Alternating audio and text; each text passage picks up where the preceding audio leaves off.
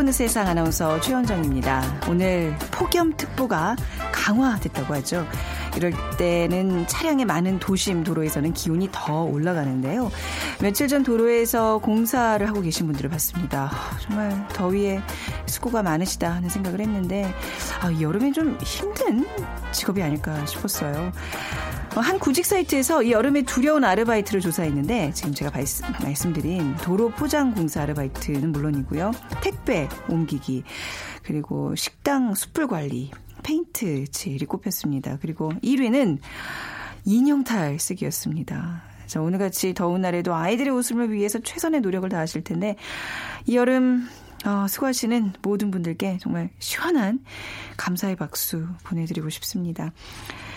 자, 오늘 빅데이터를 보는 세상 무더웠던 지난 한 주간의 화제의 키워드를 모아서 정리해 보고요. 이어지는 빅데이터가 알려주는 스포츠 월드 시간에는 한국 수영 희망의 땅 부다페스트라는 주제로 얘기 나눠 보도록 하죠.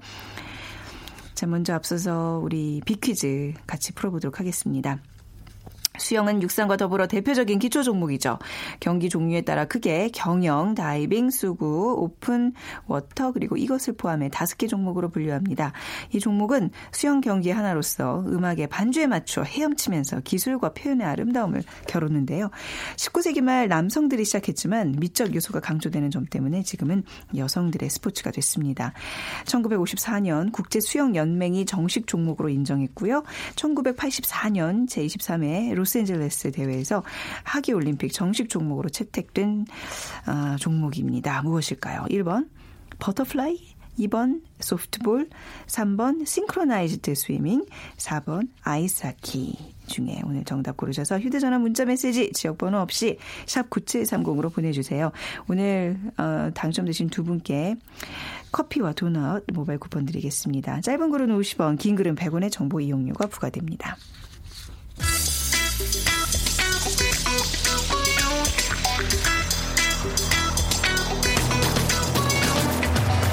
오늘 여러분이 궁금한 모든 이슈를 알아보는 세상의 모든 빅데이터. 다음 소프트 최재원 이사가 분석해 드립니다. 네, 다음 소프트 최재원 이사 나와주셨습니다. 어서 오세요. 네, 안녕하세요. 네. 이번 한 주 또 정리를 해볼까요? 네, 알아볼까요? 이슈들이 네, 네. 첫 번째 네. 키워드는 담배세, 음. 그리고 두 번째 키워드가 데이트 폭력, 그리고 세 번째 키워드는 인터넷 은행이죠. 카카오뱅크입니다. 네. 자, 그럼 첫 번째부터 살펴보겠습니다. 네, 지금 담배세 인하 논란이 지난주부터 이어서 계속 얘기가 나오고 있는데요. 이 자유한국당이 그 담배값 인하 법안을 그 발의한 가운데 이 정치권뿐만 아니라 국민들 사이에서도 지금 이와 관련된 찬반 논란 끊이지 않고 있고요. 이 빅데이터로 담배값 인하 논란 후에 담배값에 대한 감정을 좀 분석해봤더니 긍정 비율이 25%, 부정 비율이 75%로 이 부정적인 반응이 높게 나타났는데 관련된 연관어를 좀 살펴보니까 뭐 불쌍하다, 실패하다. 불쌍하다는 뭐예요? 네. 근데 뭐 어쨌든 어. 걱정, 논란, 나빠지다 순으로 네. 약간 좀 걱정하는 그런 얘기들이 좀 많이 있었습니다. 그러니까 담배 피는 사람들에 대해서 음. 어, 계속 이런 거에 중심이 되고 있다 보니까 그런 네. 불쌍하다라는 그런 표현이 나온 거고요. 그러니까 담배값 자체에 대한 부정적 감성이라기 보다는 네. 이 담배값 인하의 법안 자체에 대한 어떤 부정적인 여론도 좀 음. 있었고요. 네네. 담배값 인하가 이제 찬성은 하지만 어, 실패한 정책을 추진했던 그 전에 그 책임부터 네. 좀 사과해야 하는 거 아니냐라는 의견. 또 서민을 음. 위한 담배세 인하한다는 것은 결과적으로 이 담배세 인상이 서민 증세였다는 걸 과거에 그 인정하는 거 아니냐라는 그렇죠. 의견도 있었고요. 네. 뭐 지금 전반적으로 담배값 인하는 세계 보건 정책 흐름하고는 좀 반대되는 것이라는 의견들도 많이 있었습니다. 네.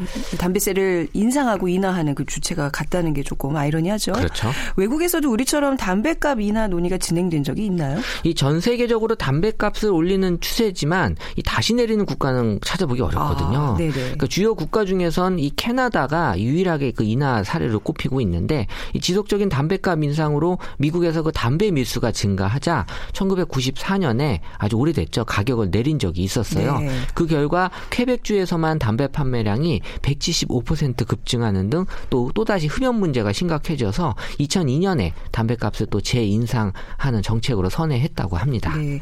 담배세 이제 담배값을 높이면서 좀 흡연율이 줄지 않을까라는 기대감을 사실 가졌던 거잖아요. 근데 실제로 그렇죠. 어땠어요? 어, 보건복지부 이 자료에 따르면 성인 남성 남자, 청소년 흡연율 모두 이 감소한 것으로 나타났고요. 아, 네. 2007년 이후 40% 초중반대에 머물렀던 성인 남성 흡연율이 담배값 인상되던 2015년에 39.3%로 떨어졌고 또 흡연율 집계 이후 첫 30% 이게 진입이라고 합니다. 네. 그러니까 남자 청소년 흡연율도 2015년 11.9%로 떨어진 데 이어서 2016년엔 한 자리 숫자까지 떨어졌고요. 그러니까 전 세계적으로 흡연율과 담배값은 이 반비례 관계가 나타나고 있는데 이 각국 마다 담배세 인상을 대표적인 금연 정책으로 채택하는 이유도 바로 이런 흡연율을 낮추기 위한 방법이고요. 사실 주변에도 담배 끊는 사람들이 제 주변에 상당히 많이 있어요. 이제 담배값이 좀 올라서 끊는다고 얘기를 하 나요? 그러니까 네. 금전적인 그런 거보다는 네. 계기가 된 거죠. 그렇죠. 어, 뭐 사실 뭐그 돈 때문에 굳이 끊겠다라는 것보다는 네. 아유 담배값도 올랐는데 뭐 굳이 펴야 돼라는 음. 그런 명분이 좀 어, 제가 보기엔 만들어진 것 같고요. 네. 그러니까 담배 가격을 내리는 것뿐만 아니라 금년 캠페인 또 금년 지원 서비를 서비스를 늘리는 것도 좀 중요하겠고요. 그러니까 담배로 걷어들인 세금을 어떻게 쓸지 정리하는 것도 지금 필요해 보이는 시점입니다. 네. 그러니까 최저 임금과 담배값 모두 서민들하고 민첩한 문제이기 때문에 더욱 지금 논란이 되고 있는 것으로 보이고 있고요. 국민의 건강은 물론 또 서민들의 부담을 줄이기 위한 논의가 어, 제일 먼저 어, 해야 될 것 같습니다. 네. 주변에서 이제 그 담배 이제 뭐 금연을 시도하는 분들 많은 분들이 이제 그 왜 담배에 그 문구 있잖아요. 아, 네, 사진. 이 좀, 좀 효과가 예, 있었던 것 같아요. 그게 좀 혐오스러운 네. 사진에 이제 좀 놀라서 그래서 뭐 또 스티커로 이렇게 아, 또 가리는 분들까지도 그러니까요. 있잖아요. 그러면서까지 사, 펴야 예. 되나 싶기도 자기 한데요. 담배값 새로 마련해가지고 거기다 다 옮겨서 피고 이러는데 그냥 끊읍시다. 예. 네, 건강이 최소 최고죠. 네. 네. 자 다음 키워드로 넘어가 보겠습니다. 어, 데이트 폭력 얘기가 다시 올라왔습니다. 그래서 데이트 폭력으로 40대 여성이 얼마 전에 의식불명에 빠지는 사건이 발생 되면서 네. 데이트 폭력이 다시 한번 사회적인 문제가 되고 있는 가운데 성인 남녀 절반 이상이 데이트 폭력을 경험했다는 설문조사 결과도 나왔고요. 네. 그래서 한 취업 포털 사이트가 자사 회원 한 634명을 대상으로 데이트 폭력 실태 조사를 해봤더니 응답자의 43%가 데이트 폭력을 목격한 적이 있고 있고 또 15%는 음. 직접 경험한 적 경험한 적이 있다고 답해서 네. 성인 남녀 남녀 10명 중 5명꼴로 이 직간접적으로 데이트 폭력을 경험한 셈이다라는 게 나타났네요. 저도 예전에 무슨 이제 젊은 사람들 많이 다니는 거리에서 두 남녀가 정말 살벌하게 싸우는 거를 목격한 적이 있는데 이게 사실 개입하기가 힘들잖아요. 이게 아, 그렇죠. 네. 경찰도 사실 이런 문제 음. 좀 난감해하는 부분도 음. 있고요. 네. 우리가 2015년 어, 크리스마스 이브 날 네. 빅데이터를 보는 세상에서 이거 다뤘어요. 제가 기억이 아니, 나요. 아니 왜 딱 그날이 어떻게 기억이 나시는 왜냐면 크리스마스 거예요? 이브기 때문에 음. 어, 우리가 데이트하는 연인들이 많을 거고 네. 그 당시도 데이트 폭력이 약간 이슈가 돼서 어. 그때 저희가 어, 토픽으로 잡았던 그랬군요. 기억이 나네요. 네. 맞아요. 그런 날 또 이제 이렇게 뭔가 이벤트를 준비하고 뭐 이런 과정에서 그렇죠. 예, 좀 예, 예 연인 간에 좀 싸움이 많이 나타날 네. 수 있죠. 어떤 형태의 데이트 폭력이 나타나고 있는 거예요? 일단 데이트 폭력으로는 이제 모욕감이나 또 네. 고함, 폭언, 협박, 위협 등 등이 감정 및 언어적 폭행이 가장 많은 사례로 41%로 나타났고요. 그리고 나서는 이제 약간 폭력이 행사되는 뺨을 때리거나 아. 팔목 비틀기, 뭐 네. 세게 밀치기 등 이 신체적 폭행도 28%로 많았고 그러니까 간섭이나 감시와 같은 소극적인 차원에서도 이 스토 스토킹 또 몰래 카메라 이러는 적극적인 차원의 그 통제적 폭행도 음. 20%또 강제 추행이나 강제 스킨십 같은 성적 폭행도 10%로 나타났는데요. 네. 하지만 이 대부분의 그 데이트 폭력에 대한 대응은 소극적이거나 또 간접적 경험자의 과반수는 별다른 조치를 취하지 않았다고 이제 얘기를 하고 있어서 연인 간에 어떻게 보면 이 문제라고 생각을 하고 있고 또 괜히 또 자기한테 불똥이 튈까봐 개입하지 음. 않고 이런 것들의 이유로 적극적인 어, 네. 어, 주변에서의 대응을 꺼려하고 있고 있고요. 그러니까 데이트 폭력 근절을 위해서 선행해야 될 노력들이 이 가해자 처벌을 좀 강화해야 된다. 그럼요, 네. 그리고 이게 단순 치정으로 인식하는 사회 의식도 전환이 돼야 되고 연인을 대상으로 한 또 이 예방 교육, 또 피해자의 법적 보호 방안 마련 등으로 지금 꼽고 있습니다. 물리적 폭력 말고도 이제 막 지나치게 간섭하고 막 이제 스토킹 수준의 그런 개입을 한다거나 이, 것도 지금 폭력의 형태라고 분류가 되는 거죠. 분명히. 되고 있어요. 네. 네. 근데 이러면서 이런 다양한 형태의 폭력을 어, 당하면서 헤어지지 못하는 이유가 뭘까요? 사실 이게 헤어지는 게 제일 어, 답이죠. 예, 답인데요. 네. 네. 사실 이게 그 심리학자의 얘기에 의하면 네. 이 자신과 이미 친밀한 관계를 맺은 상대를 이 폭력을 저지른 가해자로 인정하고 싶지 않은 심리가 있다고 음, 합니다. 그럼 네. 왠지 자기한테도 거기에 대한 책임이 있다는 이제 생각이 드는 거고요. 그러니까 오히려 자신을 탓하며 자신이 그 폭력의 원인을 제공했다고 이제 탓하는 경우도 있다고 하고요. 네. 그러니까 맞지 않는 것보다 또 그를 잃지 않는 것이 더 중요하다고 뭐 여기기도 한다고 하는데, 그러니까 사실 모르는 사람이 갑자기 나를 때리거나 내 돈을 뺏는다면 그거는 분명히 폭력이고 가치라고 생각하는데 이미 친밀한 관계고 일상적인 관계에서 이 폭력이 발생을 해버리면 네. 이런 또 혼란에 좀 빠지게 될 수 있는 거고, 그러니까 사랑은 사랑, 폭력은 폭력으로 딱 구분이 돼야 되는데 이게 지금 뒤섞여 버리니까 이 어떤 친밀한 관계에서는 되게 이 판단력이 흐려지지 않나라는 게 이제 보여지고 있고요. 결과적으로는 사실 이런 것들을 빠져나오고 회복하려는 노력을 해야 되는데 그게 네. 이제 사회적인 인식이 만들어질 필요도 있다라는 게 지금 보여지고 있어요. 네.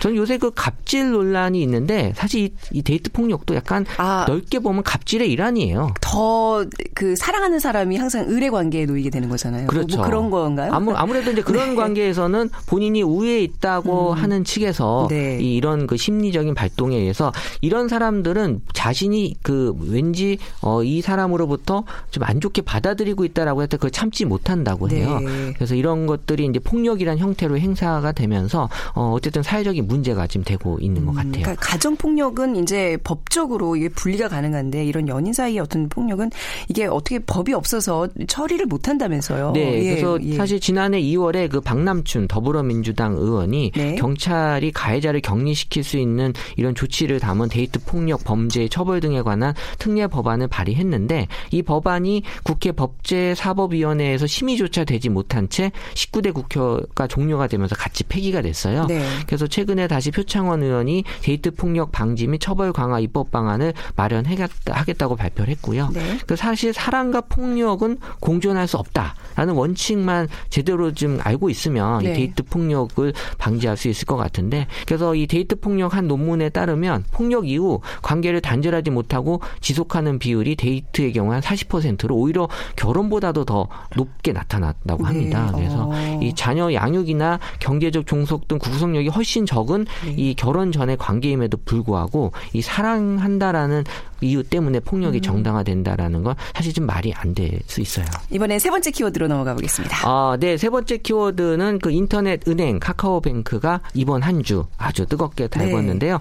네. 어, 최근 금융권 이슈는 단연 이 인터넷 은행이죠. 그래서 어, 5일 만에 이 가입자 100만 명을 넘어서는 지금 기염을 토하고 있는데요. 이 매기 효과라 그러죠. 이게 전반적으로 모든 은행들이 다 좋아지는 그런 효과에 그칠 것 같지는 않고요. 어, 지금 은행에서도 지금 많이 긴장하고 있. 있다고 합니다. 그래서 네. 인터넷 은행의 장점을 살려서 지금 큰 호응을 얻고 있고 또 시 중은행의 상품보다도 금리가 1% 포인트 정도 낮다고 합니다. 네. 사실 이런 유의 인터넷 은행이 지난번에도 있었잖아요. 계속 열, 열고 있는데 새로 생기고 있는데 이번에 출범한 인터넷 은행이 왜 이렇게 좀 유독 관심을 사람들이 갖는 거죠? 어, 우리나라 스마트폰 이용자가 그 대부분 사용하는 이런 그 메신저를 이용해서 네. 지금 계좌번호를 모르더라도 이런 친구들에게 송금이 가능하고 음. 또 앱으로 대부분의 금융 서비스를 이용할 수 있다는 그 점도 이 사용자들의 그 만족감을 많이 지금 얻고 있고요. 네. 그 대부분의 시중은행도 이 어플이나 이런 멤버십 카드 뭐 이런 것들이 좀 있지만 이게 지금 나눠져 있거든요. 네. 그래서 이런 것 것들을 하나의 그 플랫폼이라고 하는 서비스 음. 안에서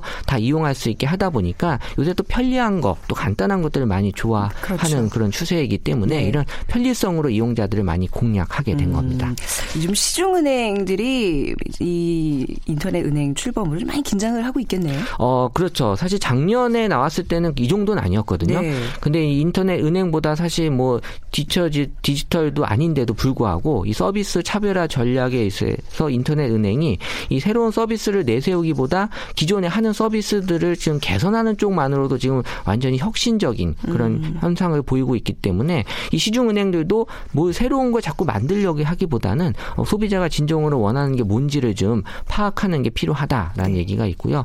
사실 지금 뭐 금리 경쟁력까지 갖추고 있다 보니까 어 지금 고객들은 어뭐 기존의 시중은행을 이용할 이유를 잘 못 느끼고 있을 정도로 어 많은 지금 인기를 인터넷 은행에 끌고 있고 지금 뭐 수수료 기업뿐만 아니라 이런 예대 마진의 수익 구조를 갖고 있는 그 시중은행들이 지금 어려움을 지금 이제 앞으로 토로할 수밖에 없는 상태가 네. 이어질 전망입니다. 네, 좀 이제 젊은 층에서는 이제 기존에 쓰던 그 메신저를 플랫폼으로 해서 많이들 이용을 쉽게 하는데 좀 연세 드신 분들은 아직도 이제 통장 들고 은행에 가고 하는 게 더 편리하실 분들도 있어요. 어, 여전히 네. 사실 이제 그런 분들을 위한 서비스들은 네. 이 시중은행에서 계속 이어져 가야 되지만 네. 어, 이제 시간이 지날수록 시간이 지날수록 이게 뭔가 달라 질 수 있는 거에 대한 아, 우려와 염려를 네. 하고 있다는 거죠. 인터넷 은행 때문에 실제로 문을 닿는 은행이 뭐 전 세계적인 흐름인가요? 없었어요. 사실 아, 인터넷 은행 때문에 망한 은행은 사실은 없다. 어. 어, 이건 사실은 사실이긴 한데 하지만 이제 이게 얼마나 그 수익을 잘참그 만들어낼 수 있느냐의 음. 은행에 있어서의 차별화는 분명히 있을 것 같고요. 네. 어, 지금 뭐 은행의 본업인 돈을 빌려주는 그 순간부터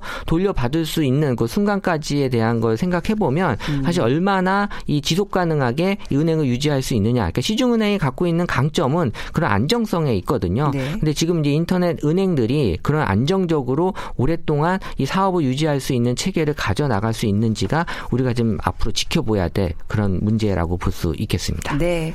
자, 8월이 시작된 첫 주의 한 주 이슈 이렇게 모아봤습니다. 다음 소프트 최재원 이사였습니다. 감사합니다. 네, 감사합니다.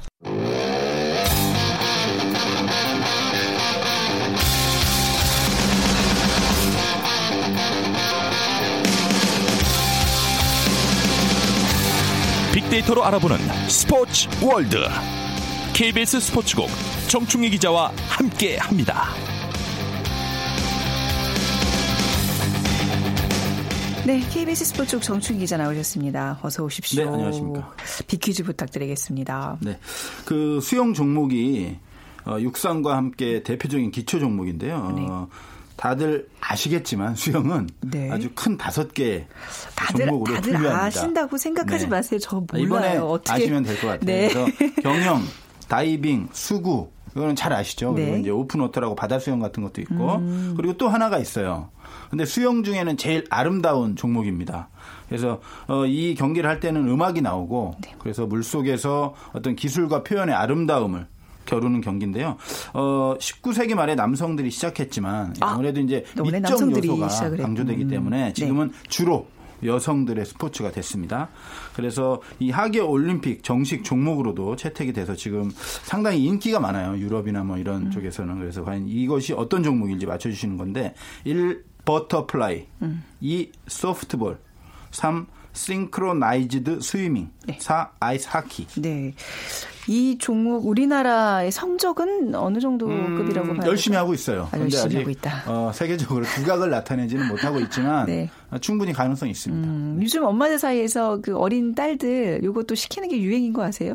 아 그래요? 네, 어. 네 봤어요 몇 명 하는 거 아, 유행이래요. 왜 그렇죠?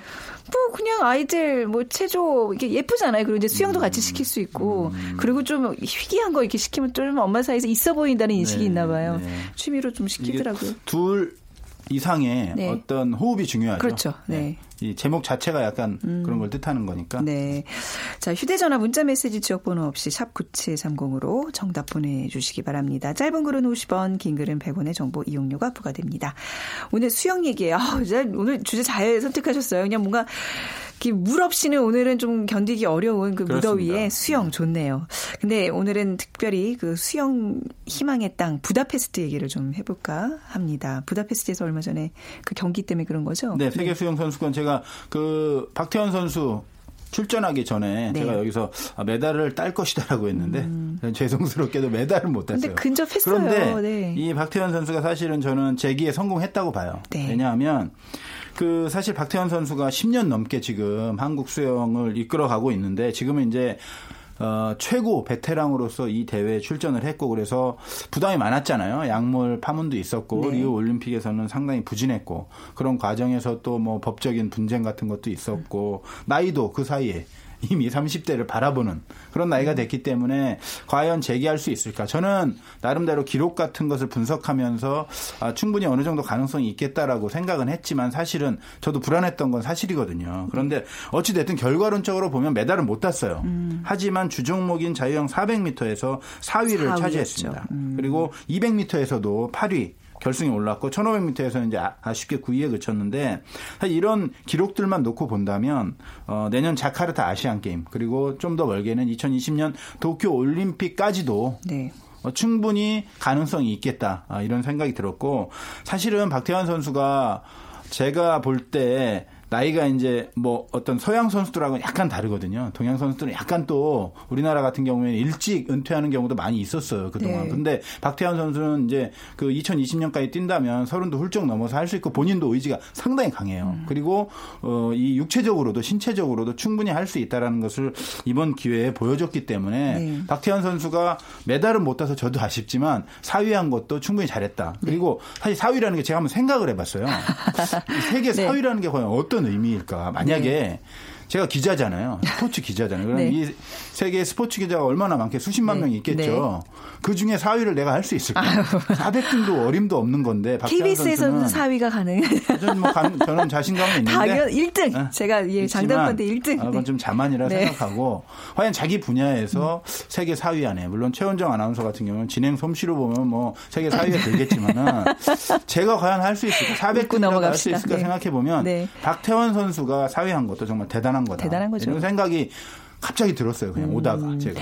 그러니까 그 비단 뭐 정충희 기자뿐만 아니라 이 스포츠 어떤 그 기자들 사이에서도 이건 재기에 성공한 거다. 앞으로 잘할수 있다 이런 평가가 네. 지금 내려지고 그렇습니다. 있는 건가요? 네. 네. 네. 다행입니다. 우리가 네. 얼마나 지난 시간에 이제 박찬 선수 얘기하면서 그렇습니다. 걱정을 많이 했어요. 근데 이번에 성과라고 하면 또 박태환에 이어서 뜨는 후배들이 지금 두 명 나왔어요. 그죠? 네. 여자 수영에서. 사실 이번 대회에서 이제 박태환 선수가 초기에 대회 초반에 주목받았는데 어, 400m 끝나고는 박태환 선수는 사실 수면 아래로 가라앉고 음. 이두 선수가 확 떴어요. 이 외모도 아주 예쁘고 네, 실력도 좋고 네, 예. 맞습니다. 이 안세현 선수와 김서영 선수 둘이 또 엄청 친한데 네. 안세현 선수 같은 경우는 이제 그 주종목이 저병이에요. 음. 저병. 그래서 100m 준결승에서 이미 그 한국 신기록을 세웠고 네. 또 결승 올라가서 그 기록을 또 줄여서 또 한국 신기록을 세웠어요. 그래서 순위는 5위. 네. 그리고 100m를 마치고 이제 200m에 또 출전했는데 거기서도 역시 한국 신기록을 세우면서 이번에는 4위. 음. 그러니까 제가 말씀드렸죠. 5위, 4위 이게 어마어마한 아, 거고. 그럼요. 그리고 네. 또 하나는 뭐냐면 이 여자 수영 쪽에서 그 세계 4위에 오른 것이 안세현 선수가 처음이에요. 아 역대 최고의 네, 성적인 최고의 거예요. 성적이에요. 예전에 그 올림픽과 그 세계 선수권 통틀어서 메이저 대회에서 우리가 여자 수영 선수 좀 대표적으로 생각하면 이제 최윤희 선수, 그렇죠. 뭐 정달의 선수 이런 선수들은 그렇죠. 여기에 근접을 못했습니다. 그 아. 최윤희 선수 같은 경우에는 네. 뭐 우리 저 백두산의 보컬 유현상 네. 씨와 또 결혼을 했고 제가 되게 좋아했는데 네. 네 백두산의 유현상 씨는 제가 표정 너무 아쉬워하는 네, 표정인데 그렇게 좋아하진 않았어요. 뭐 좋아했지만 그래서 네. 상당히 어렸을 때도 음, 아쉬워했던 마음이 있었던 것 같은데 사실은 아시아의 인어로 불리고 어, 아시안 게임에서 그 금메달 두 개 땄었잖아요. 네. 그 배영 100m와 200m로 제가 기억하는데 그래서 막 인기도 정말 많고 그랬지만 네. 사실 세계 선수권 대회에서 4위 안에 든 적은 없거든요. 음. 그래서 이 안세현이라는 선수가 세운 기록이 정말 한국 여자 수영의 역사를 바꾼 네. 어, 그런 거고 사실은 이 안세현 선수가 그 전에는 별로 유명하지 않았잖아요. 처음 듣는 그렇죠, 이름이죠. 그렇죠. 네. 그, 이 리우 올림픽에서도 사실은 네. 결선 진출을 하지 못했어요. 그런데 1년 얼마 되지 않는 기간 동안 이렇게 급성장을 한 것은 어. 여러 가지 이유가 있지만 뭐 당연히 안세현 선수 본인의 어떤 그 노력 이것이 가장 크겠고 또 하나는 되게 과학적인 훈련을 했어요 음. 이 선수가 그 어떤 특정 기업에서 박태환 선수를 후원했던 기업에서 어떤 박태환에 이어서 한국 수영을 한번 살려보자라고 해가지고 이 선수를 어 스카웃해서 아주 전폭적인 지원을 했고 유럽이나 이런 데 돌아다니면서 계속 음. 어떤 전지 훈련을 했고 코치도 되게 상당히 유명한 네. 그런 분들을 붙이면서 이 선수가 급성장을 했습니다. 그러군요. 우리가 누가 이렇게 갑자기 잘하고 이제 이런 어떤 샛별들을 볼 때마다 아, 아주 그냥 잘해서 이뻐 보이고 이런 얘기 많이 하는데 이제 그게 예전에 뭐 이렇게 캐스터들 사이에서 그런 얘기해서 좀 문제가 되고 뭐 이랬잖아요. 근데 저도 이제 아까 아우 예쁘잖아요. 이런 얘기 하면서 좀, 좀 놀랬어요. 누가 뭐라 그러실까 봐. 근데 이렇게 잘하는 모습 보면 실제로 아이고 그냥 예뻐 보이고 그냥 그러니까 내... 다 예뻐 보입니다. 사실은 어떻게 네. 보면 저도 이제 스포츠 기자지만은 네. 우리가 객관적으로 보는 뭐 남성과 여성 을 네. 봤을 때 정동건처럼 잘생겼다. 아니, 그런 의미가 뭐 아니고 송혜교처럼 네. 예쁘다. 이런 의미로도 볼 수 있지만 제가 네. 볼 때는 정말 열심히 하고 음. 꼭뭐 성적이 안 좋더라도 네. 정말 열심히 하는 선수들을 보면은 음. 다 잘생기고 예뻐 그쵸. 보이는 건 사실이에요. 뭐 이렇게 빛이 나잖아요. 예. SNS상에서도 이제 그런 어떤 여론들이 좀 많은 것 같더라고요. 그렇습니다. 일단 네. 검색량이 네. 그 전에는 뭐 거의 없다시피 했는데 예. 2천여 건 이상을 돌파를 아, 했고 네. 그래서 내용도 상당히 긍정적이고 기대가 많이 들어있더라고요. 음. 그래서 뭐 결승 진출 희망 대단하다 달성하다 새로운 차지하다 출전하다 크다 그리고 실패하다가 하나 있어요. 실패는 뭐죠? 이제 네. 메달을 못 땄다 아, 그런 네, 의미 네, 같은데. 네. 예. 그리고 음. 이제 주간 급등 키워드를 제가 또 살펴봤는데 여긴 더 아주 멋진 다, 그 개념들이 많이 있더라고요. 여자 수영의 새 역사 음. 딱 있고 22살 신예 네. 그리고 박태환을 잇다. 그리고 두 종목 이상 결승에 진출하다. 이것도 처음이에요. 어, 그렇습니까? 네. 두 종목 이상 결승에 진출한 것도 처음이고. 그리고 이제 또 그 김서영 선수 있다고 말씀드렸잖아요. 네. 그 개인 혼영입니다. 개인 혼영은 네 종목을 연달아서 하는 건데 접배 평자라고 들어보셨죠?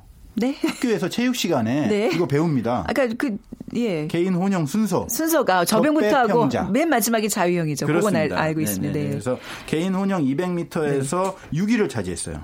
음. 준결승에서는 또 한국 신기록을 세웠고 네. 이것도 상당히 대단한 성적이거든요. 그래서 이 두 선수가 아무래도 이제 그 박태환의 뒤를 이는 한국 수영의 음. 대들보가 되지 않을까 어, 그렇게 확신하고 있습니다. 나이도 아까 저기 안세 22살 신이 예, 그리고 네. 김서영 선수도 동갑 같아요. 동갑 동갑 정도. 네, 네, 네. 그럼 앞으로 계속 한 뭐 몇 년 차후 한 대회 한 두세 번은 더 뛸 수 있다는 그렇죠. 얘기인데 충분히 가능합니다. 이제 시작이라는 얘기인 거잖아요. 그렇습니다. 아, 기대가 진짜 큰데요. 아주 이번에 귀국할 때 공항 분위기도 떠들썩했다면서요. 그렇습니다. 사실 박태환 선수가 메달 따고 오기 전에는 사실은 별로 이렇게 떠들썩한 적이 수영 대표팀이 없었는데 네. 인천 공항이 아주 떠들썩했고 네. 그 그날 또 공교롭게 그 김연경 선수가 이끄는 여자 배구 대표팀도 같은 비행기로 들어와서 아주 공항이 북새통이었다고 하더라고요. 그래서 이제 인터뷰를 당연히 뭐 박태환 선수도 하고 안세현 선수도 하고 김서영 선수도 했는데 아무래도 박태환 선수 제일 먼저 했죠. 뭐 음. 제일 고참이고 하니까 그러니까 박태환 선수가 웃으면서 아 저보다 안세현 선수, 김세영 선수 해야 되는 거 아니냐 이렇게 어, 농담을 할 정도로 네. 안세현 선수와 김세영 선수가 이번에 상당히 좀 주목을 많이 받았고 그리고 박태환 선수 같은 경우에도 자기 얘기보다 음. 이두 선수 얘기를 상당히 많이 했다고 요 아, 선배의 모습을 보여주고 있군요 이제 네. 이 선수가 정말 잘할 거다. 네. 예전부터 사실 잘했지만 이렇게 두각을 나타내는 걸 보고 자신감을 많이 얻었고 하니까 이 선수도 좀 주목해 달라 음. 아, 이런 식으로 이제 박태환 선수가 많이 얘기를 했는데 아, 그 기대대로 아마 이 두 선수가 상당히 잘할 거라고 저는 생각합니다. 아시안 게임도 이제 있고 네. 또 멀게는 올림픽도 있고 세계 선수권도 2년마다 계속되고 뭐 그러니까 그 과정에서 우리가 수영하면 사실 박태환밖에 없었잖아요. 그 약간 볼모즈였잖아요. 아쉬워요. 대한민국 수영. 그리고 마치 박태환 선수라는 약간 그 특이한 음. 선수가 없어지면 한국 수영이 다 사그라들 것처럼 사실 그런 우려도 있었어요. 네. 그리고 아주 충분히 객관적인 우려였는데 이 안세현 선수와 김세영 선수가 그런 우려들을 깨졌다는 점에서도 상당히 고맙고 네. 네. 그리고 박재 선수가 굉장히 이제는 선배로서 그 후배 챙기는 그런 모습이 이제 든든해 보이는데 그렇습니다. 우리 이제 뭐 우리가 이제 수영의 기량이 이렇게 커지는 동안 세계 수영계에도 큰 변화가 있나요? 펠프스가 너무 뭐딱 펠프스죠. 그 사람이 너무 장악하고 있어서 네. 말이죠. 하지만 네. 이제는 네. 드레셀 시대로 드레셀. 이라는 선수가 미국 수영 선수인데 네. 펠프스가 당연히 자신의 우상이겠죠. 그래서 펠프스와 비교를 많이 하는 네. 인터뷰도 했었는데 자기는 아 말도 안 되는 소리다. 그런데 이번에 펠프스랑 똑같아졌어요. 뭐냐? 세계 선수권 대회에서 이번에 금메달을 7개나 땄습니다. 그게 기록이었어요. 펠프스가 네. 7개 땄었는데 네. 한 대회에서 음. 이 드레셀 선수도 7개를 땄고 이 마지막 금메달이 혼계영이었어요. 혼계영은 아, 제가 왜 이렇게 자꾸 옆으로 빠진지 모르겠는데 배평 접자입니다. 어. 혼계형은 아. 이어서 달리는 거예요. 네. 그러니까 네. 배영을 만약에 중간에 넣으면 네. 뒤로 들어갈 수는 없잖아요. 그렇죠. 아, 그렇죠. 그렇죠. 그래서 처음에 네. 그 봉을 잡고 배영으로 처음에 출발한 네. 다음에 이제 가는 아 그거는 사족이고 어쨌든 이 선수 시대가 네. 앞으로 지속될 가능성이 상당히 높고요. 네. 이 선수가 상당히 재밌는 게 음. 하루에 금메달 3개 딴 적도 있어요. 2시간도 어. 채안 되는 사이에. 음. 그래서 이 선수가 체력 네. 면에서도 네. 뭐 대단하고 나이도 어리고 네. 뭐 제2의 펠프스는 확실히 드레셀이다 이렇게 네, 생각합니다. 드레셀의 시대로 이어가는 이 또 세계 수영계에서도 우리나라 선수들이 선전하기를 기대하겠습니다. 오늘 말씀 KBS 스포츠계 정충희 기자와 나눴습니다. 감사합니다. 네, 고맙습니다. 자, 오늘 비키즈 6169님 그리고 3359님 두 분께 드리도록 하겠습니다. 어, 오늘 많은 분들 보내주셨는데요. 다 못 소개해드려서 죄송하고요. 주말 잘 보내시고 다음 주 월요일에 다시 인사드리겠습니다. 지금까지 아나운서 최현정이었습니다. 고맙습니다.